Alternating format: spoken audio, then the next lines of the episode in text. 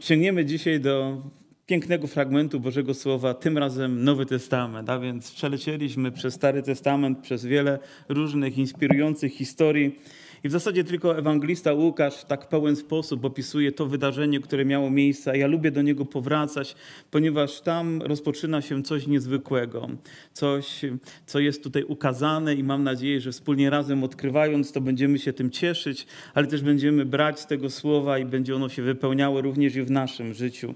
I oto w Ewangelii Łukasza w rozdziale czwartym od wiersza 16 czytamy takie słowa i przyszedł do Nazaretu, gdzie się wychowywał i wszedł według zwyczaju swego w dzień sabatu do synagogi i powstał, aby czytać.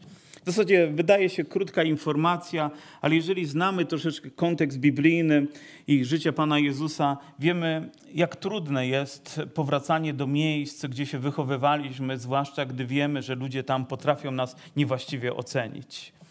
I dla mnie taką inspiracją w tym fragmencie jest to, że Jezus nie zatrzymuje się tylko tam, gdzie było łatwo i wygodnie, ale idzie tam, nawet gdzie jest najtrudniej, gdzie jest największe wyzwanie, tam, gdzie ludzie mu się sprzeciwią, tam, gdzie jest jakaś boleść, być może spotkania z ludźmi, tam, gdzie jest jakaś trudność. Nie wiem, jak wy układacie swoje życie, ale chętnie byśmy takie przystanki pomijali. Gdzieś okrężną drogą, nawet nieważne jak daleko, ale okrężną drogą, nie powracać do tego miejsca, gdzie trzeba rozpocząć, aby można pójść dalej. Dzisiaj też podczas wieczerzy byliśmy zachęceni właśnie, żeby do takich miejsc wracać. Tam, gdzie pojawiła się jakaś trudność, bo jeżeli tam nie rozpocznie się coś niezwykłego, to nie będziemy mogli pójść dalej i osiągnąć to, czego Bóg chce i do czego nas powołał w naszym, w naszym życiu.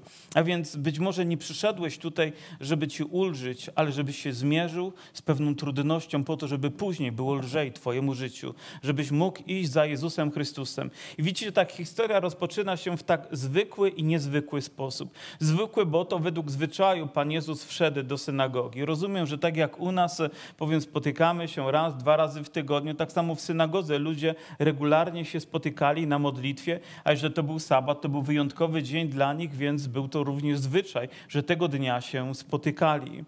Ale ten dzień stał się niezwykły, nawet jeżeli był według zwyczaju. Nam wydaje się, że przychodząc na nabożeństwo, przychodzimy na kolejne wydarzenie według naszego zwyczaju. Po prostu wydarza się niedziela, jest ta data, należałoby pójść. Ale za każdym razem, gdy spotyka się Kościół, za każdym razem, gdy mamy świadomość, że spotykamy się z naszym Panem, ta rzecz, mam nadzieję, staje się niezwykła. Może wydarzyć się coś, co sprawi, że, że nasze życie zostanie przemienione. Nawet jeżeli słyszałeś jakieś kazanie albo czytałeś jakiś fragment wiele, wiele, wiele razy, to tym razem, akurat w tej chwili, akurat tego dnia, w tej godzinie, w tej minucie, a nawet w tej sekundzie może się wydarzyć coś, co eksploduje w Twoim sercu i stanie się czymś, co będzie dalej owocować w piękny, w piękny i wspaniały sposób. A więc Pan Jezus wszedł według zwyczaju do synagogi i powstał, aby aby, aby czytać. I widzicie, to było takie znamienne też i czytamy o tym w księdze Nehemiasza, że gdy czytano Boże Słowo, to ludzie powstawali, żeby słuchać Bożego Słowa, że mieli taki wielki respekt dla dla słowa, dla tego słowa, które było im czytane. I myślę, że to jest również ważne, abyśmy dzisiaj nie lekceważyli Bożego Słowa, abyśmy nie pomijali żadnego fragmentu. I oni też czytali prawdopodobnie tak według zwyczaju, fragment za fragmentem i dochodzili, a więc nie wybierali sobie kolejnego fragmentu, który był im wygodny akurat na ten sabat, tylko według zwyczaju swego czytali fragment za fragmentem, a oto pojawia się Pan Jezus tego dnia w tym miejscu, o tej godzinie i bierze tę księgę, ten zwój w zasadzie, bo gdy my czytamy księgę, to wiemy, że ona trochę inaczej wyglądała niż nasze Biblie, które mamy. Była po prostu, był to zwój, rozwinął, aby czytać i trafił na fragment z księgi Izajasza.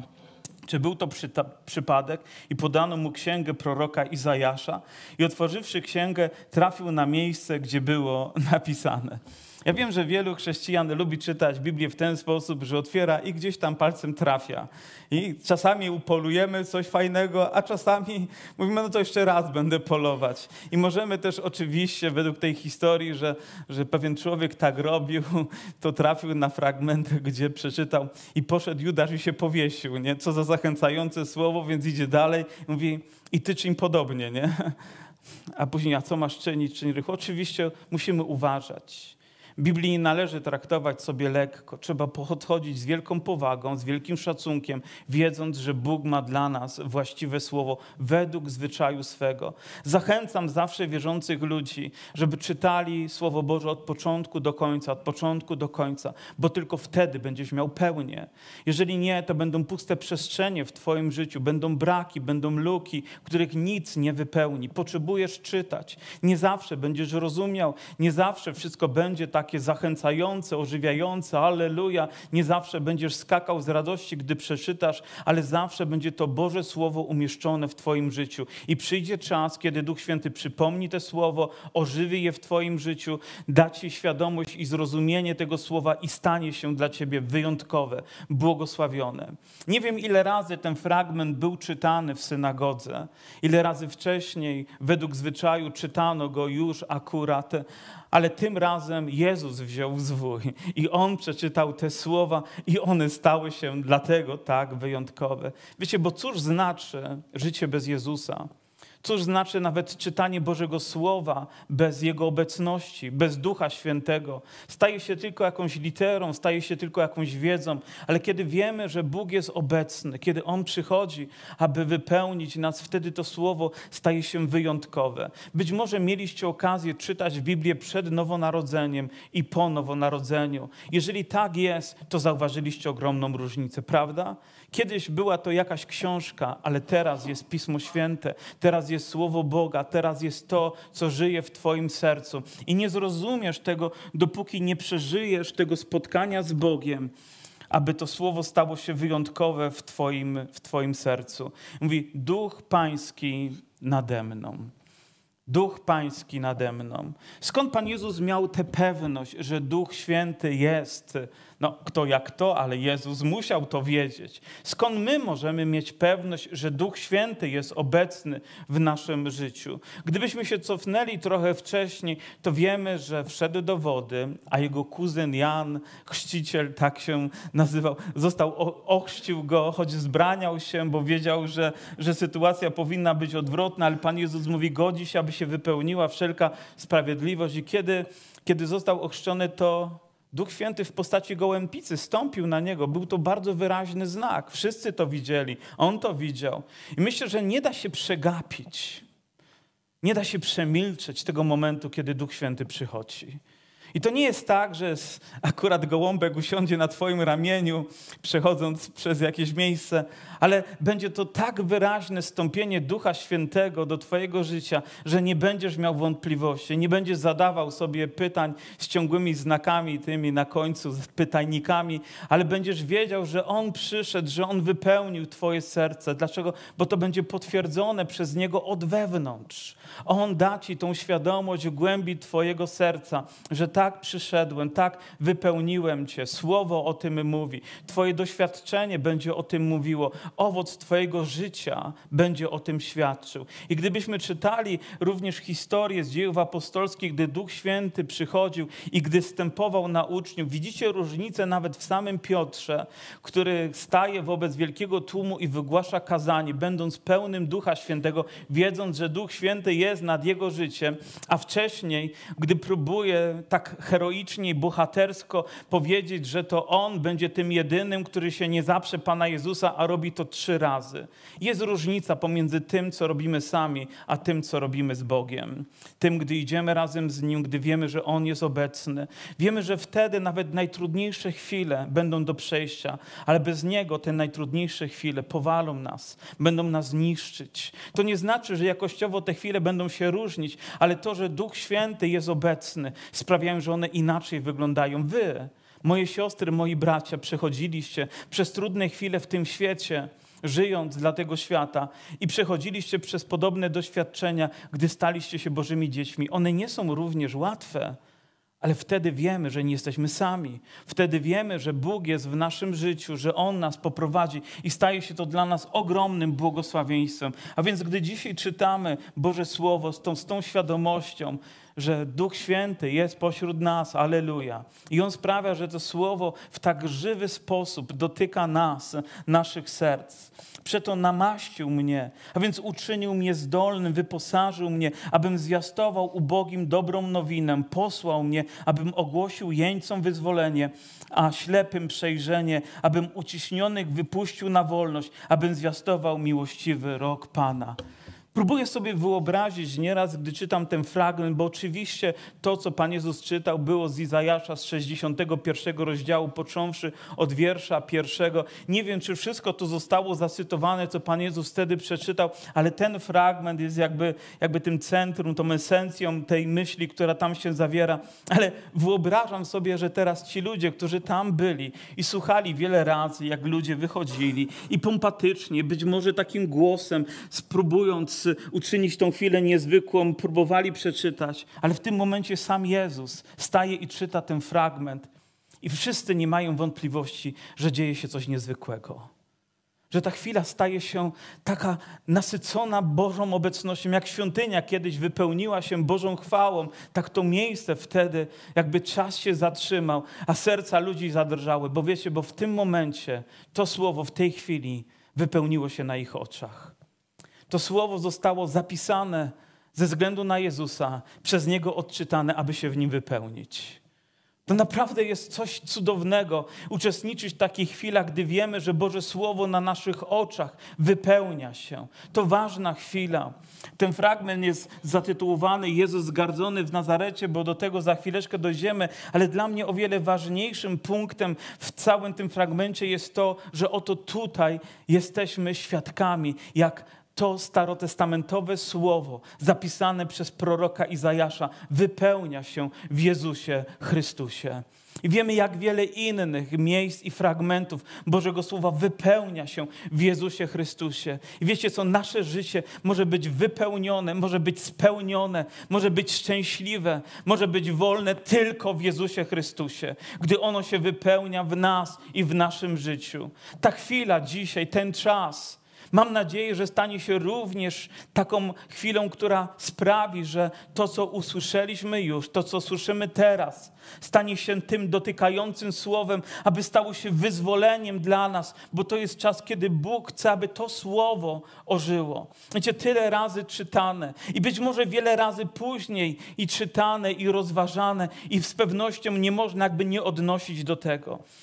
Kiedy, kiedy ewangelista Jan mówi, że słowo ciałem się stało, to oczywiście mówi o tym, że Pan Jezus przyszedł na ten świat, aby objawić Ojca, aby objawić Jego chwałę, aby objawić słowo, żywe słowo, ale w tym momencie również słowo dla mnie stało się ciałem. Rozumiecie, że to słowo wypełniło się w Jezusie Chrystusie. I kiedy ono wypełniło się w Nim, nadzieją dla nas jest, że wszystkie obietnice dotyczące Jego i to, co On obiecał, będą wypełniać się w nas. Będą wypełniać się w moim życiu, w moim sercu, w moim domu, w mojej rodzinie, w moim zborze, w moim mieście i w moim kraju. Niech się wypełnia. Tak bardzo potrzebujemy, aby to ożywcze tchnienie Bożego Słowa również zelektryzowało dzisiaj nasze serca, bo przecież tak samo wiemy, że Duch Święty jest, bo On przyszedł skąd? Ze Słowa, ono wypełniło się. Po raz kolejny Boża obietnica wypełniła się. Po raz kolejny tak Boże Słowo zaistniało i znowu tak. I ono wciąż i wciąż i wciąż niezmiennie wykonuje swoją pracę i dzisiaj na tym miejscu. Mam nadzieję, nadzieję, że tak samo z otwartym sercem słuchamy dzisiaj Bożego Słowa, jak oni wtedy zadziwieni, patrząc na Jezusa. I wiecie co?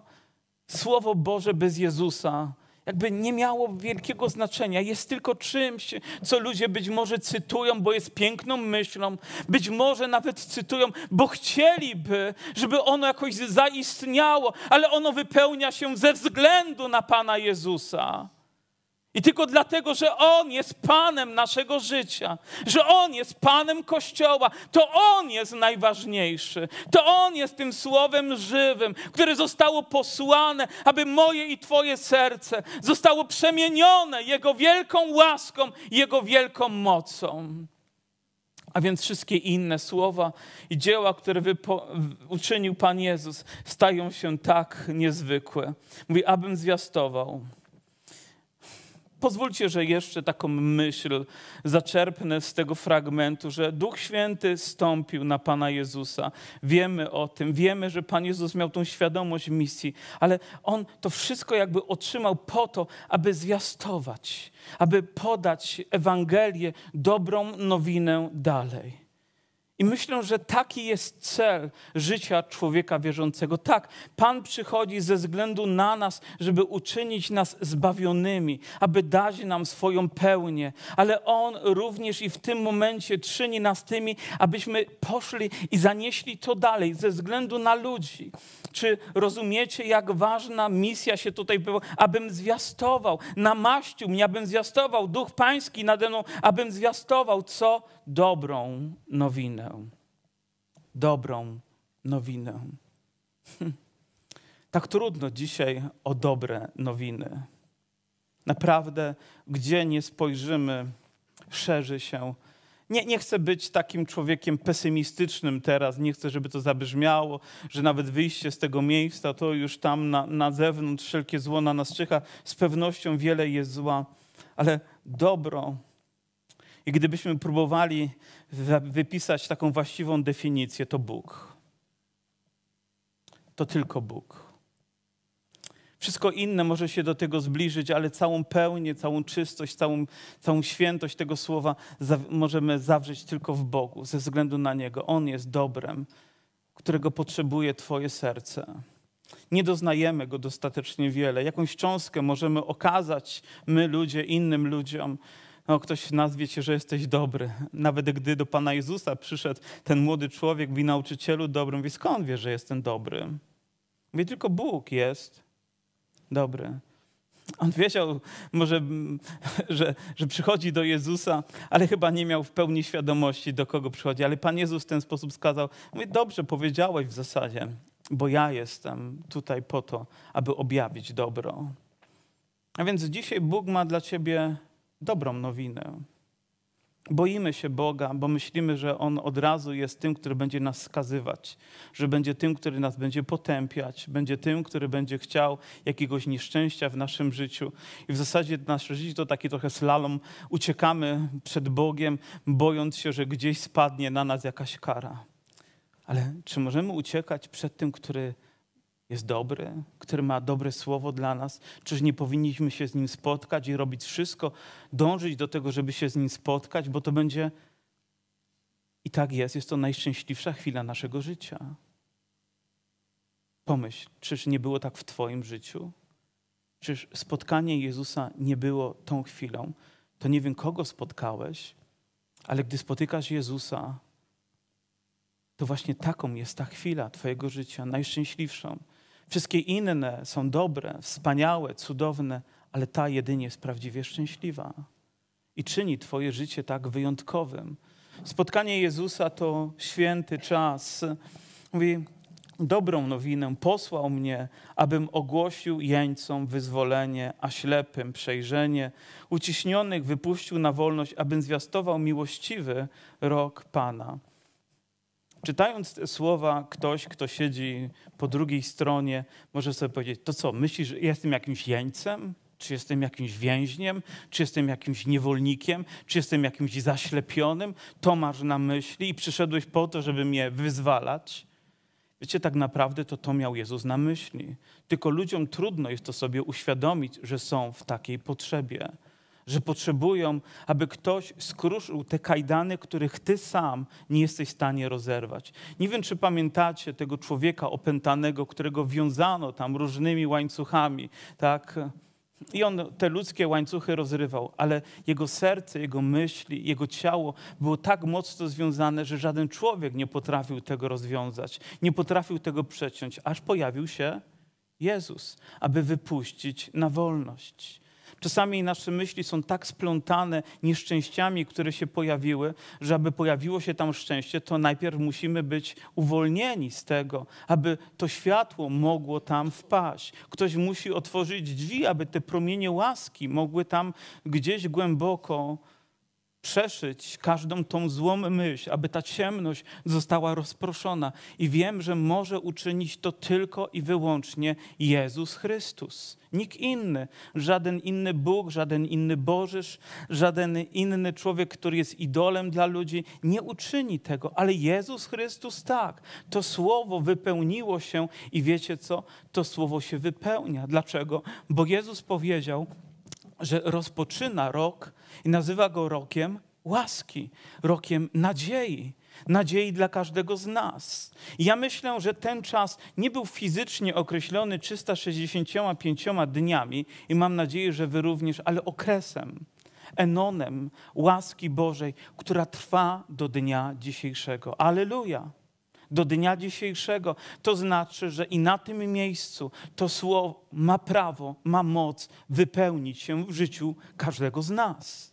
Że gdybym żył w jakiejś niewoli, w jakimś związaniu, w jakimś odizolowaniu, w jakimś problemie, z którym nie potrafię sobie poradzić, i zazwyczaj tak jest, przychodzi Jezus, aby dokonać czegoś niezwykłego, aby mnie z tego miejsca wyciągnąć. On tylko może uchwycić nas za rękę i wyciągnąć nas z dołu zagłady, bo im dłużej my się tam poruszamy, to jak w bagnie, tym głębiej zanurza się nasze ciało, aż w końcu umieramy. Ale Jego dłoń jest wystarczająca silna, wystarczy ją uchwycić, aby nas wyciągnąć i gdzie nas postawi? Na skalę. Taki jest nasz Pan. Jest Bogiem, który ma moc tego dokonać w naszym życiu. Jak, jakże niezwykłe jest to, że i dzisiaj ma dla jakiegoś jeńca choć wydaje ci się, że takim nie jesteś, dla kogoś, kto jest zaślepiony, choć wydaje ci się, że wszystko widzisz jasno, może jesteś uciśniony, to znaczy, że gdzieś jest jakaś presja wywierana na ciebie, że żyjesz w jakimś uścisku rzeczy, których nie widzisz, a które powodują tak wielkie spustoszenie w twoim życiu, aby wypuścić na wolność. Bo prawdziwą wolnością jest Jezus. On przychodzi, aby uczynić nasze życie. On jest tym, który został do tego powołany, aby dokonać tego w życiu również nas. I chwała Mu za to. Nie wiem, w jakiej sytuacji jesteś. On mówi, abym zwiastował miłościwy rok Pana. A więc i dzisiaj my, słuchając, możemy być tego pewni. I zamknąwszy księgę, oddał ją słudze i usiadł, a oczy wszystkich w synagodze były w niego wpatrzone. ja się nie dziwię tej sytuacji. Wyobraźcie sobie, Jezus czyta te słowa, ludzie są w szoku, słuchając, wiedząc, że dzieje się ta niezwykła chwila i jeszcze raz podkreślę, nie poszedł tam, gdzie jest najwygodniej, ale tam, gdzie jest najtrudniej, aby objawiła się Boża chwała.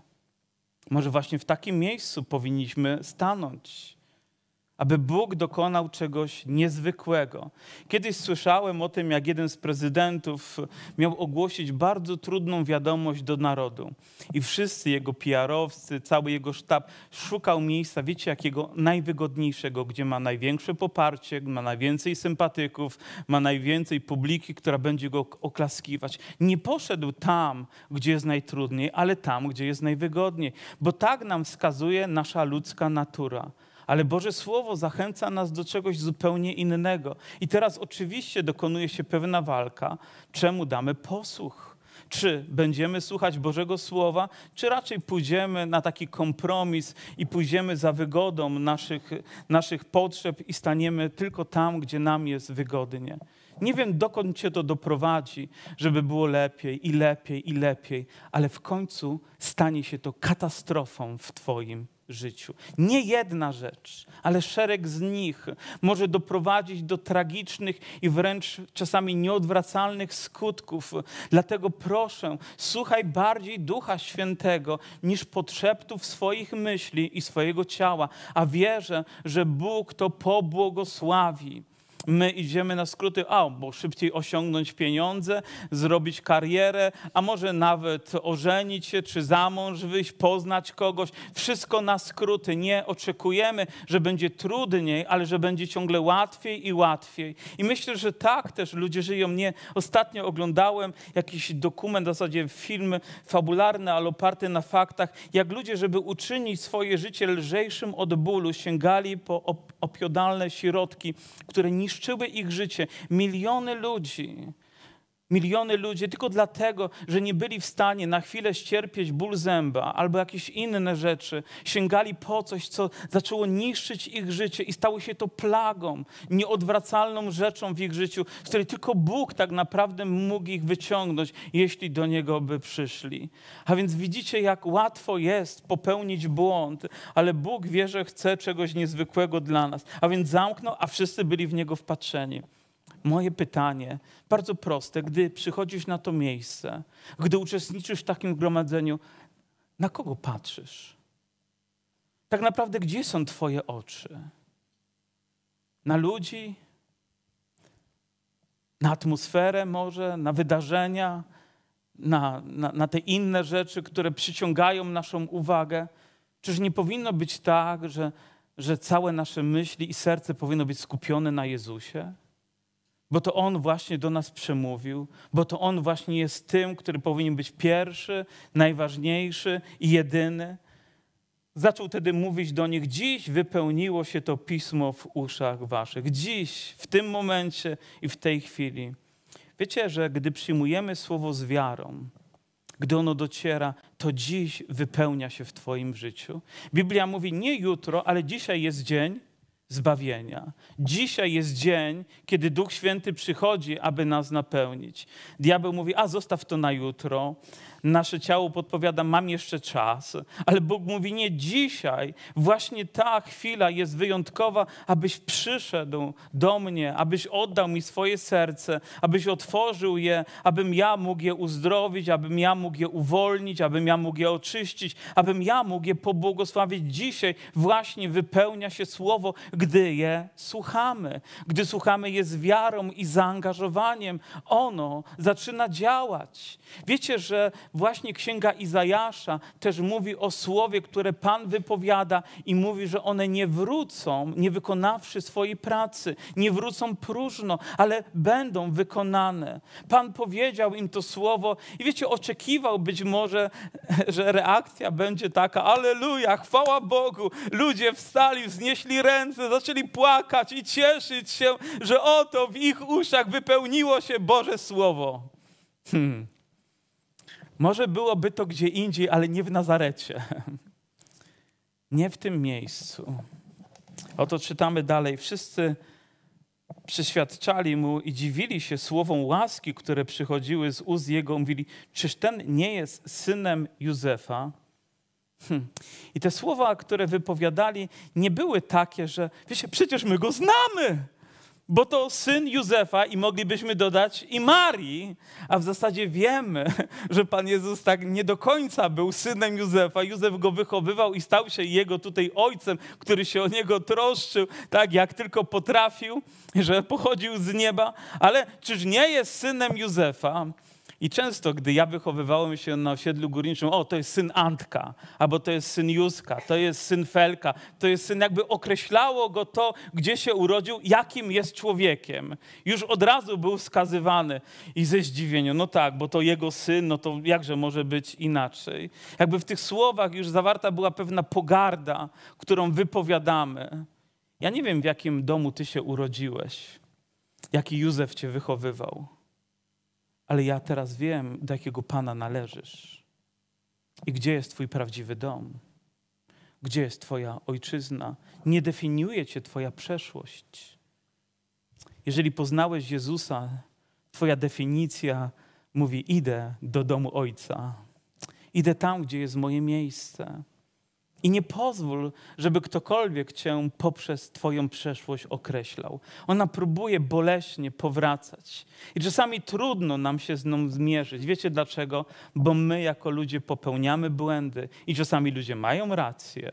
To nie znaczy, że nie mówią prawdy, bo mówią prawdę, że ktoś wychowywał się w domu, gdzie nadużywano alkoholu, a więc jakaś pijacka rodzina, być może na granicy z Meliną, albo gdzie ciągle były awantury i krzyki, albo gdzie małżeństwo się rozpadło i wiele innych jeszcze tragicznych rzeczy się wypełniło. Może zbyt szybko ktoś odszedł, mama albo tata i ta, takie osierocone niemalże dzieci. Wszystko to może być tą ludzką prawdą, ale w Jezusie Chrystusie Bóg mówi, ale ja uwalniam jeńców.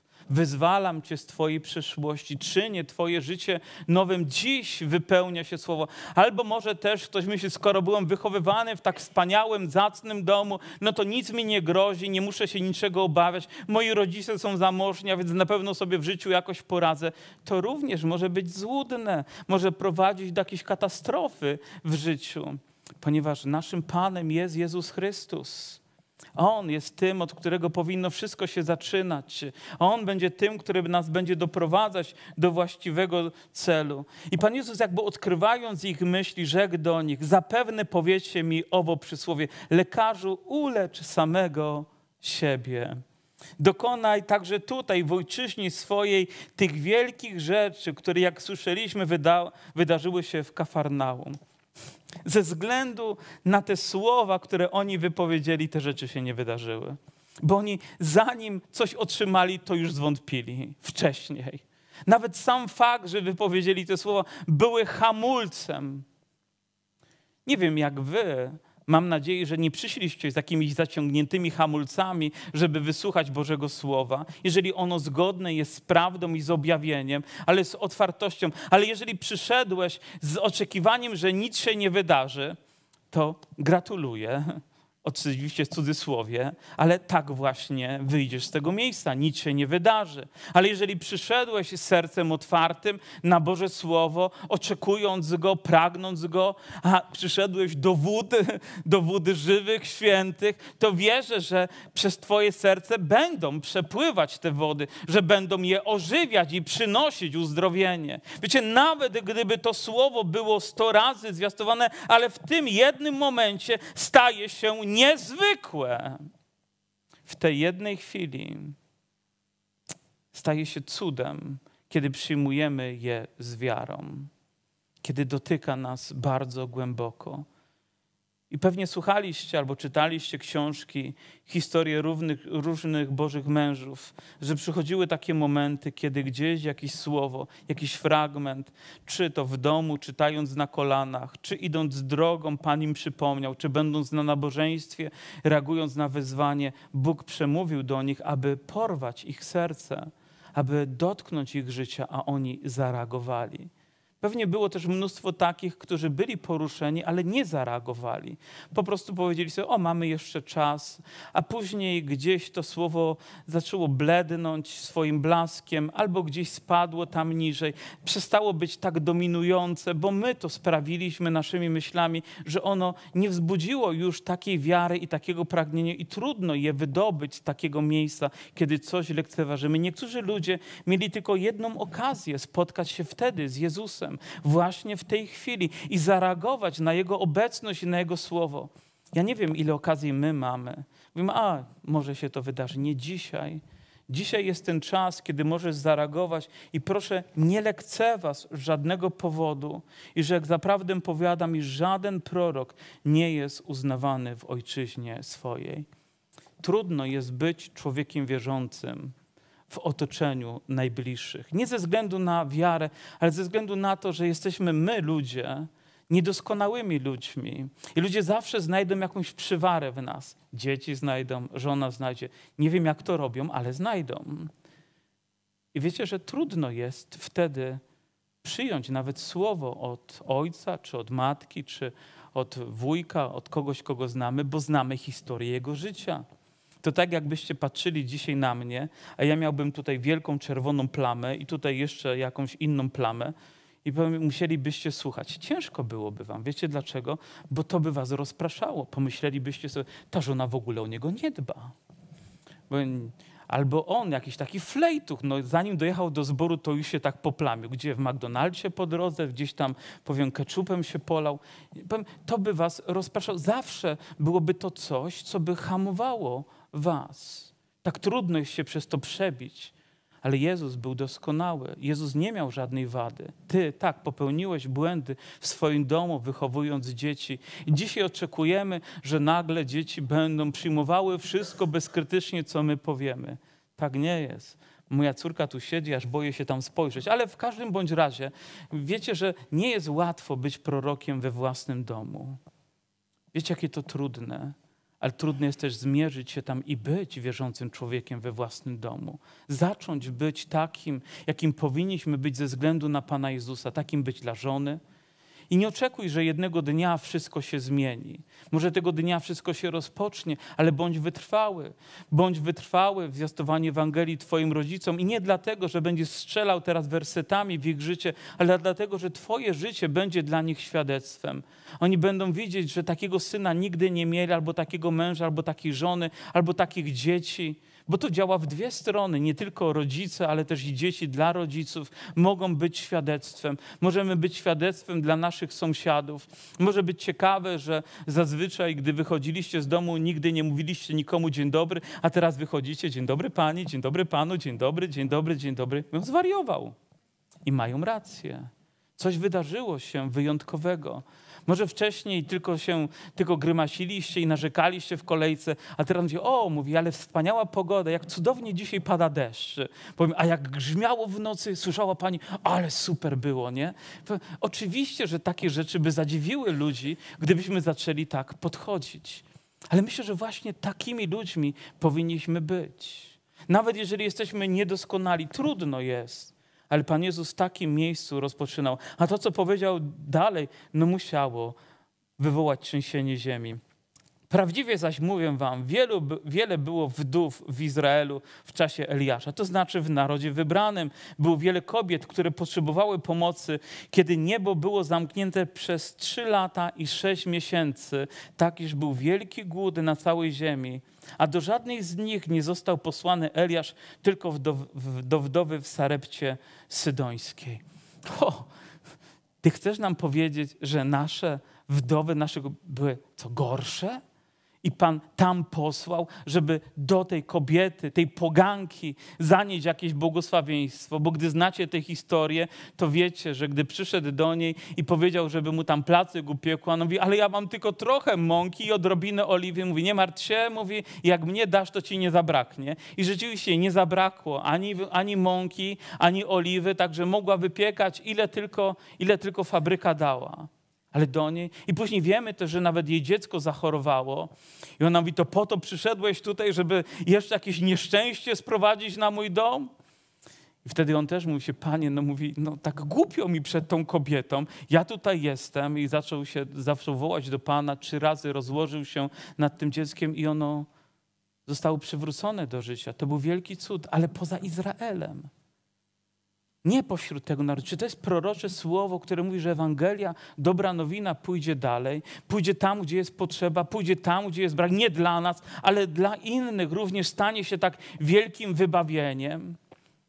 Wiecie, my jako ludzie wierzący powinniśmy mieć myśli związane nie tylko tu i teraz, ale też tam, gdzie możemy iść, gdzie Bóg nas posyła, gdzie możemy zanieść Ewangelię, gdzie możemy dotknąć czyjąś potrzebę. Nasz sposób myślenia nie powinien być tak ograniczony, a więc jakby Bóg poszedł poza Izraela, by tam dokonać błogosławieństwo, ale później mówię o innej historii. Był, wielu było trędowatych w Izraelu i to prawda, bo była to choroba, która była straszna, okrutna, ale dotykająca wielu ludzi. I wiemy, że jej początek również oznaczał, że będzie za chwilę tragiczny koniec, bo ciało zaczyna być pełne strupów, które zaczynają gnić, ciało zaczyna odpadać. Chcę wam tylko zilustrować, jak straszna była to choroba. Ponoć nawet nie bolało, bo nerwy były poprzez to paraliżowane, ale okrutnie było patrzeć, jak jak inni się odsuwają od ciebie, albo ty musisz się odsunąć od nich. Jak straszny musiał być wyrok dla mężczyzny, który dowiedział się, że musi teraz spakować swoją walizkę albo jakiś plecak i wyjść z domu i więcej do niego nie wracać i że już więcej nie przytuli swojej żony i swoich dzieci, ponieważ jest trędowaty. A więc wielu ludzi było w dramatycznej potrzebie nie tylko ciała, ale to były dramaty całych rodzin, które się rozgrywały i chyba tak należałoby również patrzeć na to, ale to nie do nich jakby Bóg się zwrócił, ale do człowieka, który pochodził spoza Izraela i to nawet ich wroga. Mówiliśmy o tym, o tym trendowatym Naamanie, o tym obcokrajowcu, który tyle złego wyrządził, a mimo to Bóg okazał mu tyle łaski. A więc zobaczcie, że okazane jest to, że ludzie z zewnątrz, poza Izraelem, tam pójdzie Ewangelia i ludzie będą przychodzić tutaj, nawet obcokrajowcy będą doznawać tego, czego oni nie doznają. Nie spodobało im się to. Nie spodobało im się. Bo gdyby ktoś z was powiedział, to zaraz, zaraz, ja tu chodzę do zboru 25 lat, a ktoś przyjdzie po raz pierwszy, otrzyma więcej niż ja?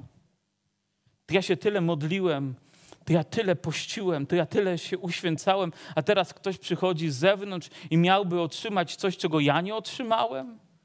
Wiecie, to nie oznacza, że Bóg nie kochał Izraela, ale może w ten sposób chciał pokazać, jak bardzo kocha wszystkich ludzi, jak bardzo mu zależy. Może najbardziej błogosławiony dzisiaj nie będzie ten, kto przyszedł tysięczny raz, ale ten, kto przyszedł po raz pierwszy. Wiecie co? Chciałbym, żeby nam się to spodobało. Chciałbym, żebyśmy mieli w tym radość, ciesząc się z tego, co Pan wykonuje.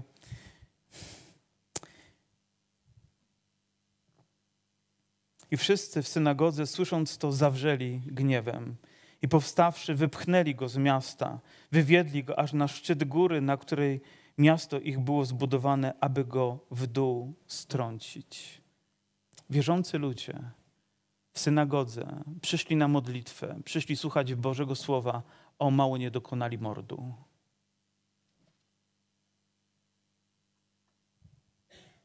Lecz on przeszedł przez środek ich i oddalił się. Nie wiem, czy chciałbym pójść tam, gdzie zaraz wiem, że ludzie wyprowadzą mnie w miejsce po to, aby, aby zrobić mi krzywdę, zadać mi ból. Wiecie, chciałbym unikać takich miejsc. Czasami ludzie nie chcą przychodzić do kościoła, bo ktoś ich zranił. Bo czegoś się dowiedzieli na swój temat od kogoś innego, kto im uprzejmie doniósł, że taka sytuacja miała miejsce. Oczywiście dodał do tego coś jeszcze. I przyjście później do takiego miejsca nie jest łatwe. Jestem przekonany, że wielu z Was tego doświadczyło. Ale myślę, że jest to próba wiary w naszym życiu, że Bóg przyprowadza nas czasami do takiego miejsca, żeby na nowo uzdrowić nasze serce, żeby pokonać tę barierę strachu, odrzucenia, być może jakiejś złości i nienawiści, która próbuje się wkradać tych wszystkich emocji, które nami targają, aby otrzymać coś wyjątkowego od Pana, coś, co On tylko może uczynić. Pan przeszedł między nimi, jak przecinak po prostu. Nikt nie mógł się oprzeć. Wiecie dlaczego? Bo jego misja nie została wykonana. On wiedział, dokąd zmierza i nikt nie mógł go zatrzymać. Dla mnie nadzieją w tym jest to, że nikt nie zatrzyma łaski Bożej. Nikt nie zatrzyma Jego słowa. Nawet jeżeli ludzie zawrzą, nawet jeżeli ludzie wierzący zwrócą się, nawet jeżeli wierzący ludzie popełnią niewłaściwe, głupie rzeczy, bolesne rzeczy, to i tak nie zatrzymają łaski Pana Jezusa. Ona będzie zwiastowana, ona będzie wykonywana, bo gdy Pan powiedział, że On ogłosił miłościwy rok Pana, to dopóki nie przyjdzie ten dzień i kalendarz nie przechyli kolejnej kartki i nie przyjdzie godzina, ta ostatnia godzina czy ta ostatnia sekunda, aż Jego Kościół zostanie zabrany, to wszystkie Jego słowa się wypełnią. Pan o tym decyduje i w tym jest nadzieja również dla każdego z nas. Amen? Aby dzisiaj Jego słowo wypełniło się w naszych sercach. Aby to, co Bóg dał, gdzieś może nawet lata temu na nowo ożyło w Twoim sercu abyś na nowo zaczął żyć Bogiem, nie ludźmi, nie sytuacjami, ale Bogiem, Nim, wpatrzony w Jezusa, wsłuchany, aby Jego Słowo dzisiaj mogło na nowo Cię dotknąć. Nieważne, ilu rzeczy doświadczyłeś, ważne, że teraz realnością dla Ciebie jest Jezus Chrystus. Abyś był w Niego wpatrzony. A nawet gdy przyjdą rzeczy, które się nie spodobają Tobie, nie oburzaj się, ale powiedz, Panie, niech się wykonuje twoje, Twoja wola. Panie, Twoje drogi są wyższe niż nasze. Wiecie, kto to również zapisał? Izajasz. Mówi, Boże, drogi są wyższe od naszych, są wspanialsze od naszych. I ja wierzę Bożemu Słowu. Aleluja. Powstańmy.